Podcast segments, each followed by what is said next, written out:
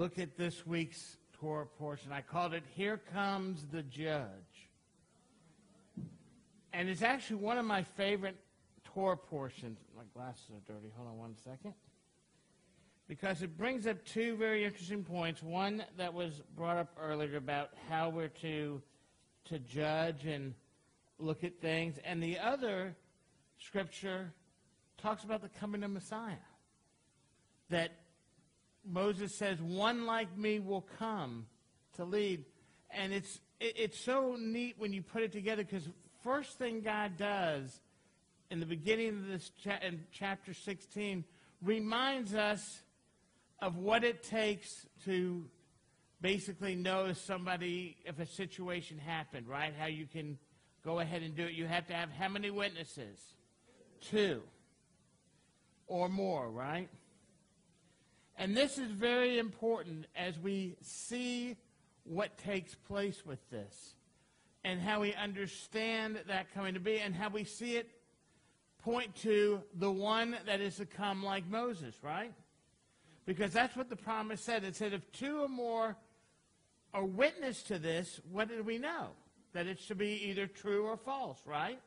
That people can come and say, yes, they did, that this is what happened, or no, it did. I always love the story of a, a lawyer was talking to a witness. And you know how lawyers get, they want yes or no answers. And the lawyer was treating this person as a hostile witness. And he said, So, according to your view, who hit who first? And the person sat and thought for a minute. They had seen the car accident. And he goes, Well, from my viewpoint, they both hit each other at the exact same time.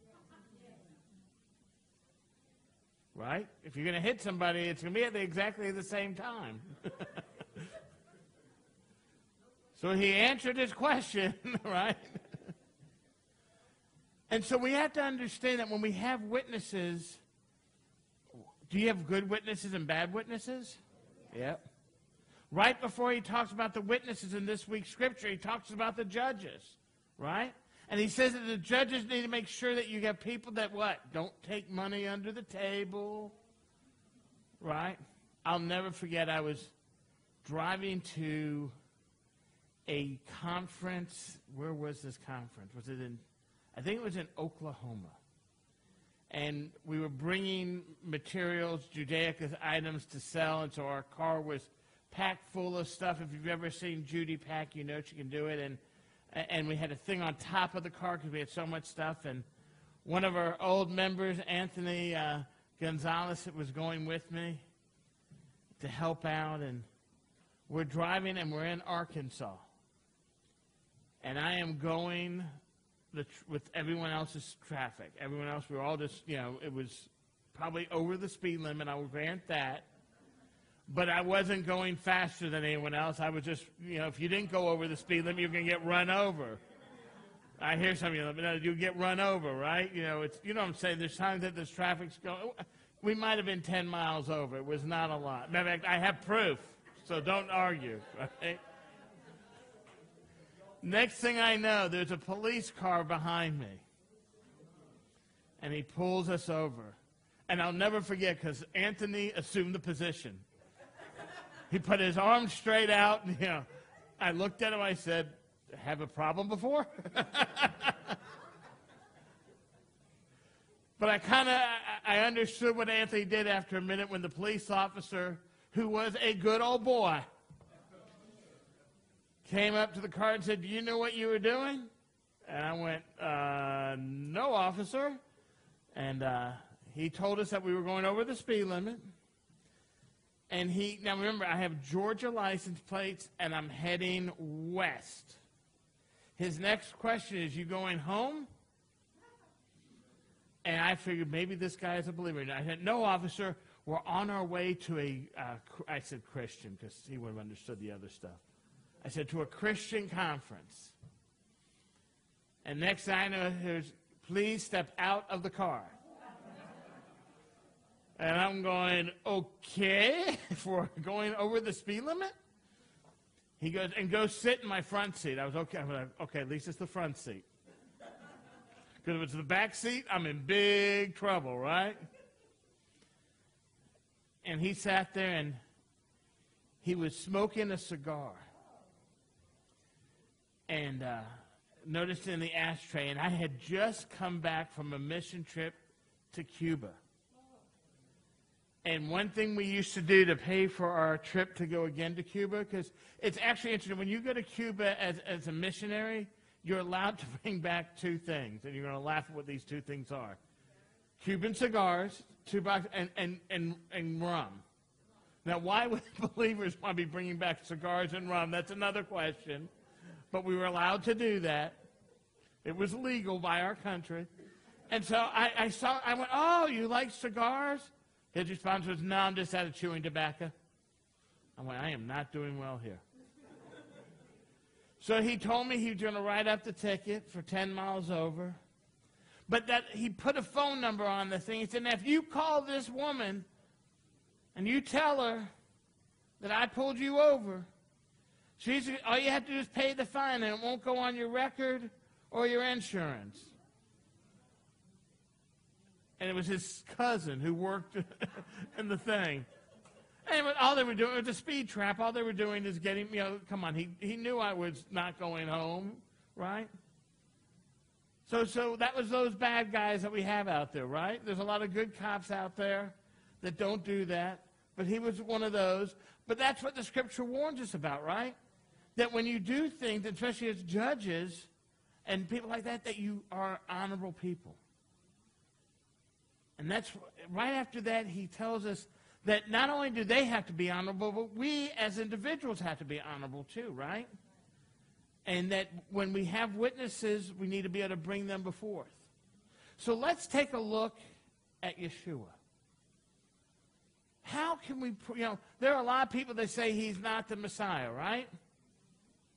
And they'll quote, you know, things. I don't know what they'll quote, but they'll try to come up with stuff. But let's look at what the Word of God says. First of all, we know that when he, after he was, uh, while his mom was going through the time of purification, right? It was over. They bring Yeshua up to the temple, right? To read, to pretty much give him to the Lord, because the first one goes to the Lord, right? You have to have the special offering for that. And because the three wise men, they gave him so much money. How many of y'all have heard that? Man, I had had conversations. They gave him so much money, that's why they could live in Egypt. No, they didn't. How do we know that? They gave him some, a couple shekels maybe, right? It wasn't a lot of gold. Why? Because when they went, when his, her, when his, when Yeshua's parents, right, went to the temple, did they give the rich man's offering or the poor man's offering? Poor man. Now these were these were religious, God-fearing people, right? One was the stepfather. We know he wasn't the real father. We're not going there right now, right? But he took him as his son, right? And they gave the poor man's offering, right? And then as they're doing this, what goes on? They hand him to who? A guy named, come on, is it Simeon? Who, no, it's not Simeon, just making that up. Nicodemus, right? Who was considered what? He was a very righteous man, right? Very well respected. And we know that he was what? He was promised by God that he would see the Messiah before his death, right? That was who? I know, I was just checking with y'all. Nicodemus sounded good, though. Simeon, she was right. I just didn't want her to be right. Barbara, just go with it next time. right, Simeon, he takes him up, right? I'm just playing with her. And he takes him before and says, What? They handed him and said, I have seen the Messiah. He rejoices. There's witness number what? One. And a pretty darn good one, too, wasn't he? righteous. You couldn't. You, you didn't question. If he said it, he wasn't like he wasn't a used car salesman or back then a used camel salesman, right? He was a man of. He was considered righteous. Samuel got it. He was considered righteous, right? No one was gonna. If he said it, you're not gonna argue with him, right? And then who sees him next? Who? The prophetess? Anna. Right? A prophet. And what did she do? She was a woman who day and night went to the temple, worshiped the Lord, right? I mean, and what does she proclaim? He's the Messiah. He's eight, what, he's about 40 days old, right? Something in there. He was in the 40, or now been about 60 to 8, somewhere around there, right? And yet they're already proclaiming him as, two witnesses proclaim him as Messiah. According to the Word of God, do we need anything else? But we get a lot more, don't we? Then I love as Yeshua grows up and the Pharisees and Sadducees are trying to test him. And they bring a woman who was caught in adultery. Now, how do we know this was a setup? Why do I say it was a setup? They brought the, these, these religious men bring to Yeshua this woman who was caught in adultery. By herself. Thank you. That's what my point was, right? No man was there. I was wondering where you women were going to speak up. Right? It took you a little while there. Don't be afraid. It's audience participation. It's okay. Right? But where's the man? Last time I checked, it takes two to tango. And I love it. Yeshua does something that goes on through the ages. When they bring him, or I should say, when they bring her before him, what does he do?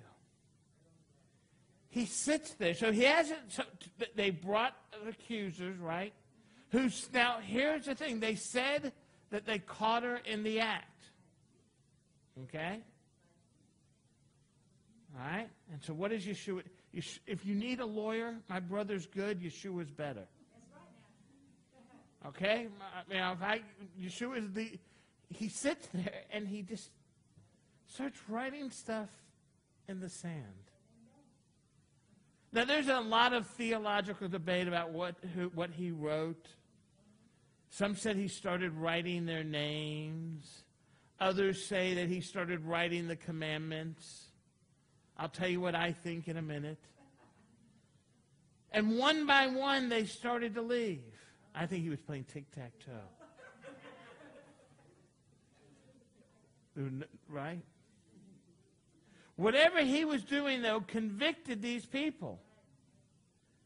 Right? And he looked up. Now, by the way, was she guilty?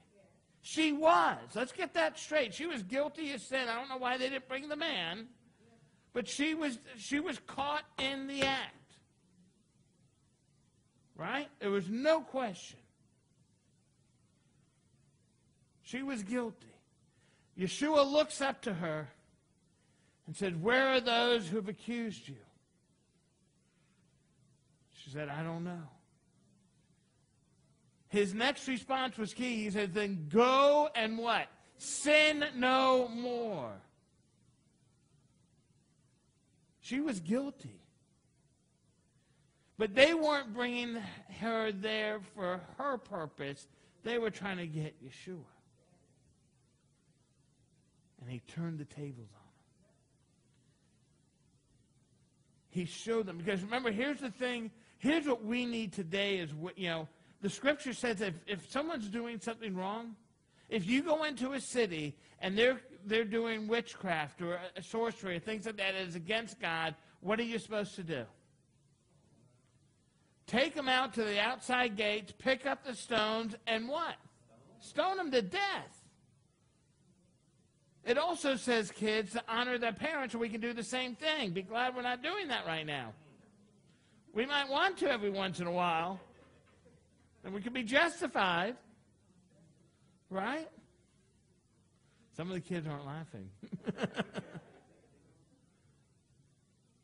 but you see, the witness has to be the one who throws the stone, the first stone. Because you're, put, you're, you're saying your word, your testimony is that strong. We need to be careful that when we go up against people or say things, we better make sure we know it's right. Because if not, we're going to be in trouble. You know, we're about to be in the election season. You know what that means? Lies from both sides. But we need to look at what's true. We need to make our own judgments based on real facts. Just like in our day to day lives. We need to be able to see what God is calling us to do. And that's what's so important. Yeshua is teaching us to understand and, and not get caught in those traps. We already showed that Yeshua had two witnesses that he was Messiah. But those two witnesses hadn't seen one thing yet. Because we're told that there's going to be a prophet like Moses to come. Think about this for a second. Was Moses, if, if they had to do a survey when they were out in the wilderness, on, and, and just like I did, I asked for call hands, if people said, I'm, I'm Aaron, the brother, right? By the way, y'all, I know we all been out here now in the, the wilderness for oh, at least 40 days. Um, you haven't had any good food yet. You're, you're all complaining. Uh, how many of y'all like Moses? Right? Not too many hands would have gone up. Yet Moses always defended those people before God. And sometimes he was tired of them. How do we know that? He got so frustrated with them that he took his staff and just smacked the rock just to get them to be quiet. And it cost him dearly. So we got to learn how to follow God. And with what's going on in this world today, we really need to show it. You know, we're seeing, I, I believe it's part, these are part of the birthing pains. But we as believers must stand strong. And we can stand on the Word. Those two believers already proclaimed him as Messiah, but he hadn't raised from the dead yet. See, a lot of people could claim to be Messiah, and we've seen it through the centuries. But only one died and rose again. And not only did one or two people see him, but I can name you at least 11 disciples, a couple of the the ladies that were with him, and then Scripture tells us that 500 saw him. So, how many witnesses do we need? Two. We have a ton to prove that Yeshua is the Messiah according to the Word of God. It's not by chance that God first tells us here's the judges, make sure they're righteous. Right? Make sure they're not being bribed. By the way, let's look at the high priest and the Levites at the time of Yeshua's death. How did they get their position? Well, by then, if you read the history books, if you wanted to be the, the, the high priest, how much money you got? It had gotten that bad. See, we were at the lowest point. That's why God had to send his son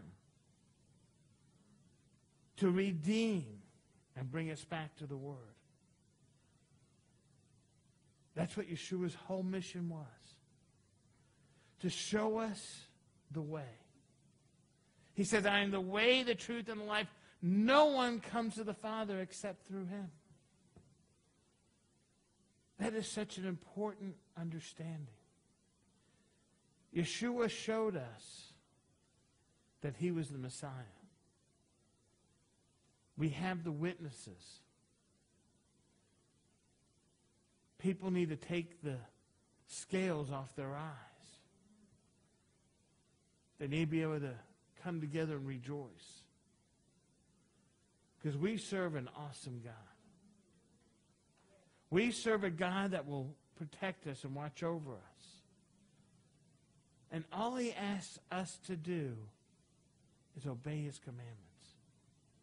Just follow him. You know, here's the sad thing with this virus. You know how it all started? Because people were they were selling bats to eat in China. You never hear a kosher pig, a kosher, uh, sorry, kosher cow giving these things out, right? It's because we're not following his word. If people has obeyed the scripture, our life would be a lot easier. We need to try to get back to that normal, don't we? Because our God is an awesome God. Our God knows how to heal the sick. We need to call out to him. We need to see what's going on. And we need to be his witness. See, we can show the world that he is God. I believe that's what we're called to today, especially in these days, day and age. To understand the move of God that's taking place. People are starting to seek him because they're realizing we can't trust in man, can we? Man's not going to take care of this situation, but God can. We're always going to have that small group of bad people in the world. There's nothing we can do to get around that. But we don't throw out the 99% that are good for the 1% that's bad. You know, I can look at that police officer pulling me over and be mad. But he also did something. Yeah, he gave me a ticket. I had to pay a little, but it didn't go against my insurance. My insurance didn't go up, right? So there is a bright side to it. It just depends how you look at the situation. We need to realize that God is watching over us. He's given us this word that we can trust. So the next time someone tells you that, oh, prove to me Yeshua is the Messiah, right here. Show them how when he was just a baby, two of the most righteous people on it, if those were your witnesses on anything and they were in your side, guess what? You're going to win. No one's going to doubt them. The other attorneys are going to say, oh man, you have them as your witness? Let's just forget it. Because no one's not going to believe them. Because they're going to tell the truth. We know Yeshua is the Messiah. We have more than enough witnesses. God tells us there's going to be one like Moses that is coming. Deuteronomy 18. And he did come. And he came to set us free. And that's what we have, and that's the hope that we have. I know the elections are coming up, and we don't get political here. I don't care if Republican, Democrat, or Independent. But here's one thing I want you to look at at your candidates. What is their stance on Israel? What's their stance on abortion? You got to think about those things. Are what they do, doing and saying lining up with the Word of God? I think all politicians are corrupt. Just let's get that straight, right?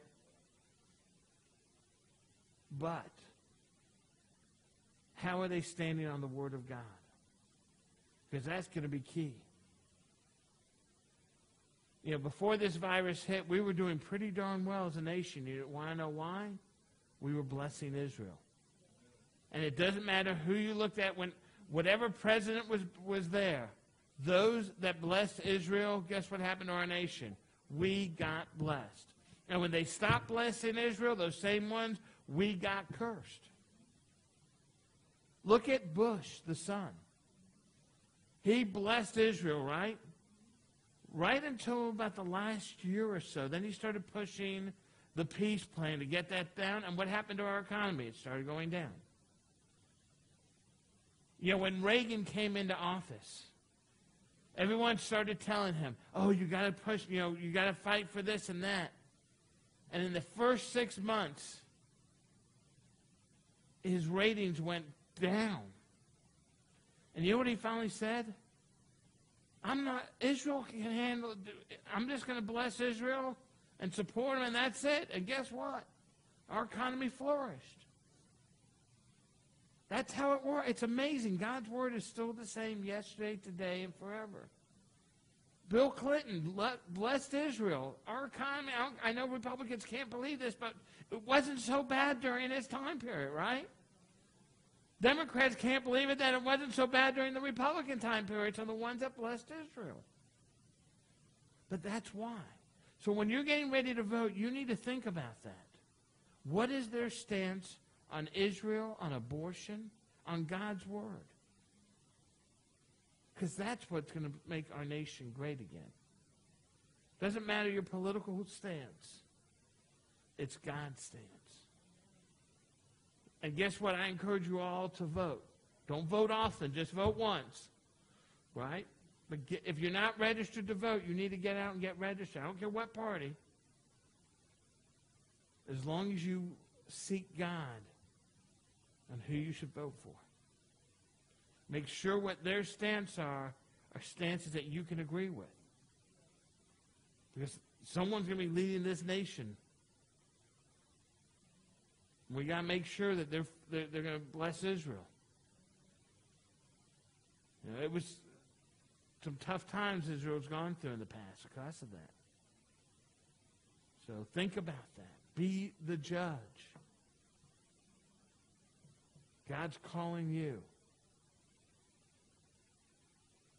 Listen. Take notice. I want everyone to bow your head and close your eyes. Abba, Father, we just come before you right now. And Lord, I just thank you for all that you've done for us. And Lord, as we